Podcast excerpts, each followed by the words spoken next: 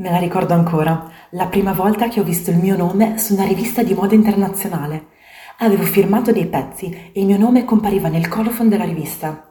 L'emozione che ho provato è stata travolgente, adrenalinica e veramente unica. Non mi ero mai sentita così viva e così fiera. Avevo realizzato il mio sogno. Da quel giorno sarebbe cambiato tutto per me. Ciao, sono Sara Baroni e questo è Editoriale di un'imprenditrice attivista, il podcast in cui ti racconto come sono passata da sognatrice sottopagata nel mondo della moda ai media internazionali, fino a lavorare per una missione globale di cambiamento, svelandoti tutte le esperienze, le sfide e le strategie che mi hanno permesso di arrivare a vivere la vita dei miei sogni. Se sei alla ricerca di ispirazione e strumenti per plasmare il tuo percorso, sei nel posto giusto. In ogni episodio ti condurrò attraverso nuove prospettive, consigli pratici e storie coinvolgenti che ti permetteranno di mettere in luce il tuo brand, ispirandoti a fare la differenza nel tuo settore, qualunque esso sia. Perché ogni storia conta e insieme possiamo scrivere una pagina di cambiamento. Preparati a immergerti in Editoriale di un'imprenditrice attivista. Benvenuta in questa avventura.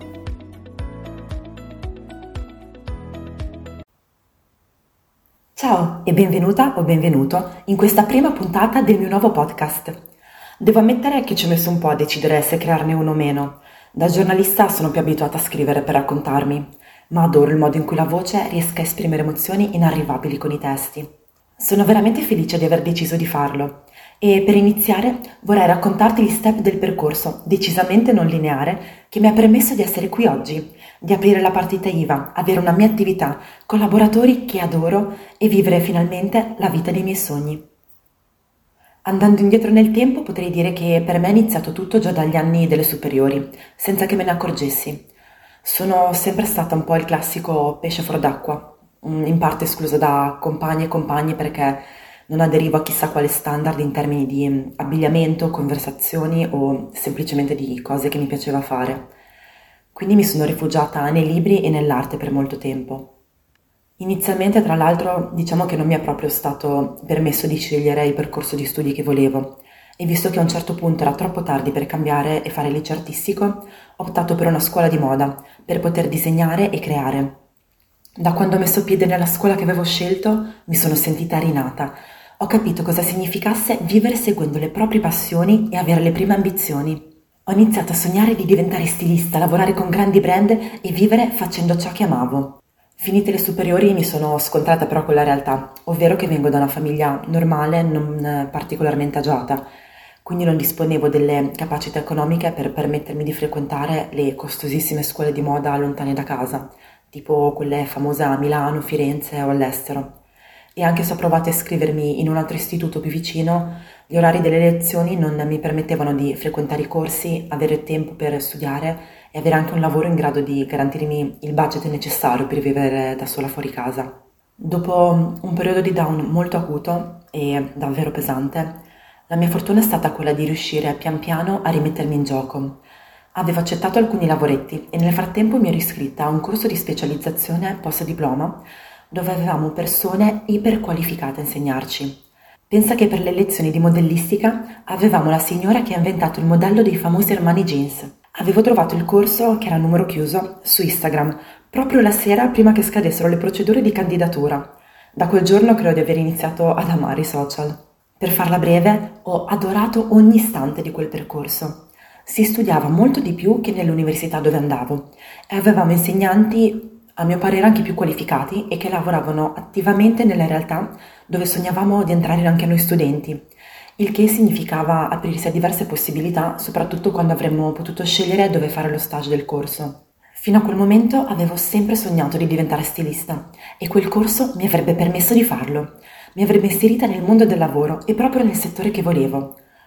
Ma c'era una cosa che avevo lasciato come in sospeso e che cercava di farsi ascoltare diventando inizialmente una vocina, un dubbio e poi una domanda sempre più costante, finché a un certo punto non ho iniziato a sentirla forte come nel romanzo Il cuore rivelatore di Edgar Allan Poe.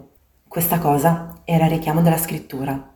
Uno dei nostri insegnanti del corso era il direttore di una famosa rivista di moda internazionale Io sapevo che terminato il percorso di studi avrei fatto la stilista, quindi mi sono detta perché non provare quest'unica opportunità che ho di guardare da vicino come funziona il giornalismo? E per fortuna che l'ho fatto.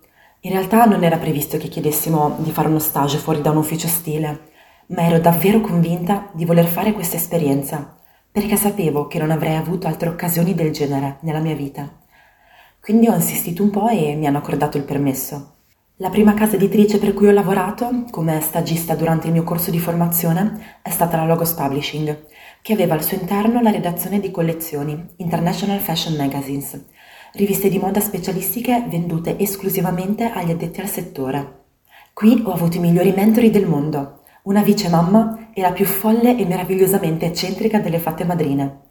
Non credere però, non è stato sempre tutto rose e fiori ma queste persone hanno reso il viaggio magico infatti le ho poi incontrate anche più avanti nel mio percorso non lineare. Finito lo stage e il corso sono andata, come preventivato, a lavorare in ufficio stile per un grande brand, coordinando le linee uomo, donna, teen, baby e brand minori che erano stati assorbiti dalla casa madre.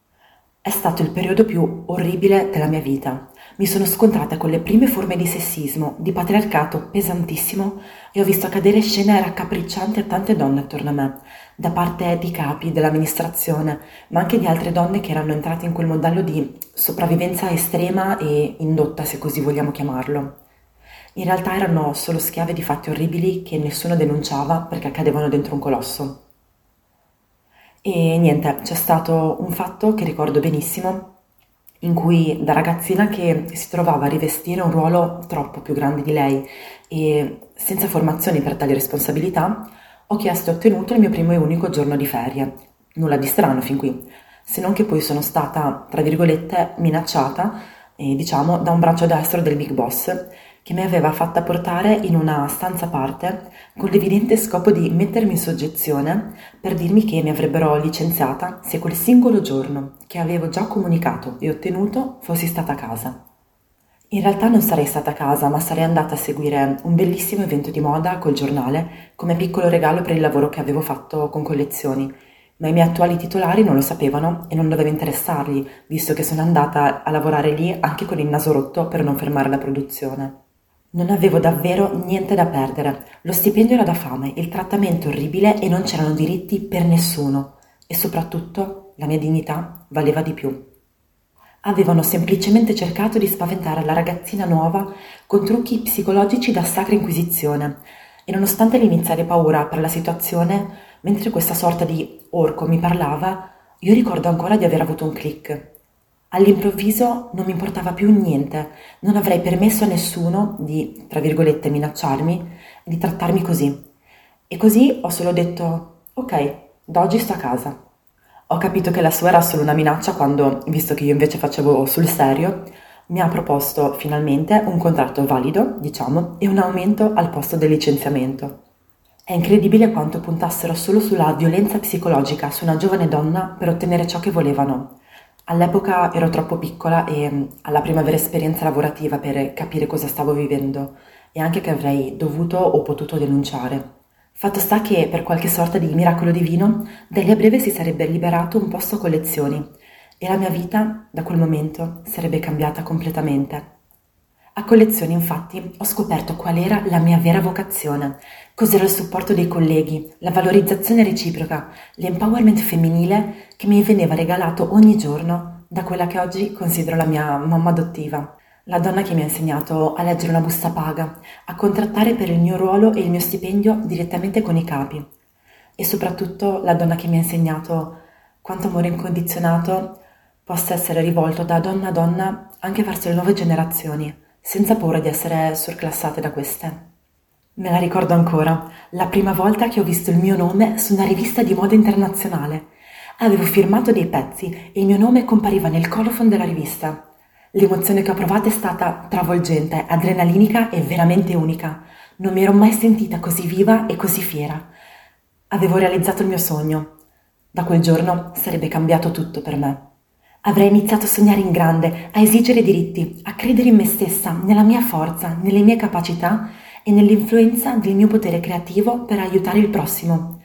In quel caso stilisti emergenti da valorizzare per aiutarli a farli crescere, o l'ambiente creando campagne di moda ecologiche con prodotti cosmetici biologici. Tutta la mia visione del mondo sarebbe cambiata da quel momento. Mi sentivo per la prima volta in vita mia pienamente realizzata. Ma, come ti dicevo, non è sempre stato tutto rose e fiori neanche qui. In questo posto mi sono scontrata con il fallimento e la liquidazione aziendale, dovuta in parte anche alla mancanza di competenze digitali. E tieni a mente questa cosa perché tornerà più avanti.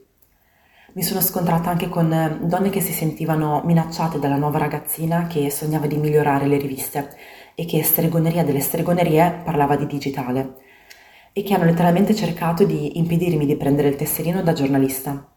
Tanto che quando l'ho ottenuto mi sono stampato una t-shirt con scritto illecito deontologico perché ho dovuto contattare l'ordine dei giornalisti per far valere i miei diritti e il mio lavoro. Ma ho amato follemente tutto questo perché ha fatto parte del mio processo di maturazione e di crescita personale. Queste situazioni mi hanno insegnato a riconoscere quello che poi avrei capito essere femminismo e che non tutte le donne sono femministe. Esistono anche le ancelle del patriarcato. Questo posto mi avrebbe insegnato a puntare sull'innovazione digitale, a usare il mio potere per dare voce agli altri, a fare del bene, a essere creativa e ad assumermi rischi e responsabilità se credevo in un progetto. Con il passare del tempo ho sentito il desiderio di mettere in luce il lato strategico della comunicazione. Il branding è emerso come uno strumento potente per trasmettere messaggi, creare connessioni autentiche e plasmare l'identità di aziende e di privati. Quando Collezioni ha chiuso mi sono reinventata, ho cercato di aiutare altre colleghe a farlo e dopo un periodo di assestamento ho intrapreso questo nuovo percorso con entusiasmo, portando con me l'esperienza del giornalismo e la sensibilità verso temi come l'empowerment femminile e il cambiamento sociale. Ho aperto la partita IVA iniziando a lavorare seguendo la comunicazione ed il marketing solo di aziende con cui condividevo i valori. Quelle che seguo tuttora trattano di innovazione sostenibile e ambiente. Ho iniziato a scrivere solo per testate etiche, come La Svolta, testata che tratta di diritti, ambiente e futuro, che tra l'altro è tra le firmatarie del progetto di Greenpeace Italia che riunisce le testate italiane indipendenti dai finanziamenti fossili, quelle che hanno formato la coalizione Stampa Libera per il Clima e che si impegnano a garantire news trasparenti e complete riguardo al climate change.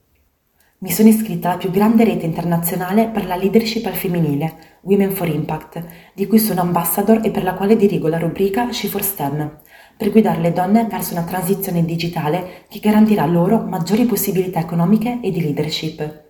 Ho tenuto workshop formativi, panel e iniziato a insegnare in diversi enti della regione Emilia-Romagna, tra le mie piccole conquiste personali invece c'è quella di aver preso il brevetto da sub con cui grazie a WWF Sub ripuliamo i fondali di moltissimi luoghi. E ricordi la mia fissa per il digitale? Beh, ho co-creato un'app per accelerare l'abbattimento del gender gap che è stata presentata come miglior caso di studio in Parlamento europeo. E ora sto lavorando per redigere una proposta di legge per cambiare il modo in cui i media italiani possono parlare di donne, violenze contro le donne e femminicidi. Non so se ci riuscirò, ma sicuramente non smetterò mai di provarci, perché io sono anche questo. Sono i miei valori e la mia storia. E ora che ho condiviso tutto questo con te, spero che ti senta di conoscermi almeno un po' e che tu possa sentirti ispirata dal mio bizzarro percorso non lineare e pieno di ostacoli a trovare la tua voce. Perché la tua voce conta e puoi utilizzarla per costruire un cambiamento, per te e per chi ti circonda permettendoti di vivere una vita all'altezza dei tuoi sogni e delle tue aspettative, in linea con chi sei e con i tuoi valori. Grazie per avermi accompagnata in questa prima puntata conoscitiva. Dalla prossima entreremo nel vivo della prima stagione di questo podcast, dove ti svelerò i segreti e le strategie di branding rubate dall'alta moda che puoi applicare fin da subito al tuo brand. Non dimenticare di seguire il mio profilo Instagram baronisara underscore brand dove ti sveli i segreti per un branding strategico e high ticket amato dai media. Trovi il link al profilo qui sotto, nella descrizione.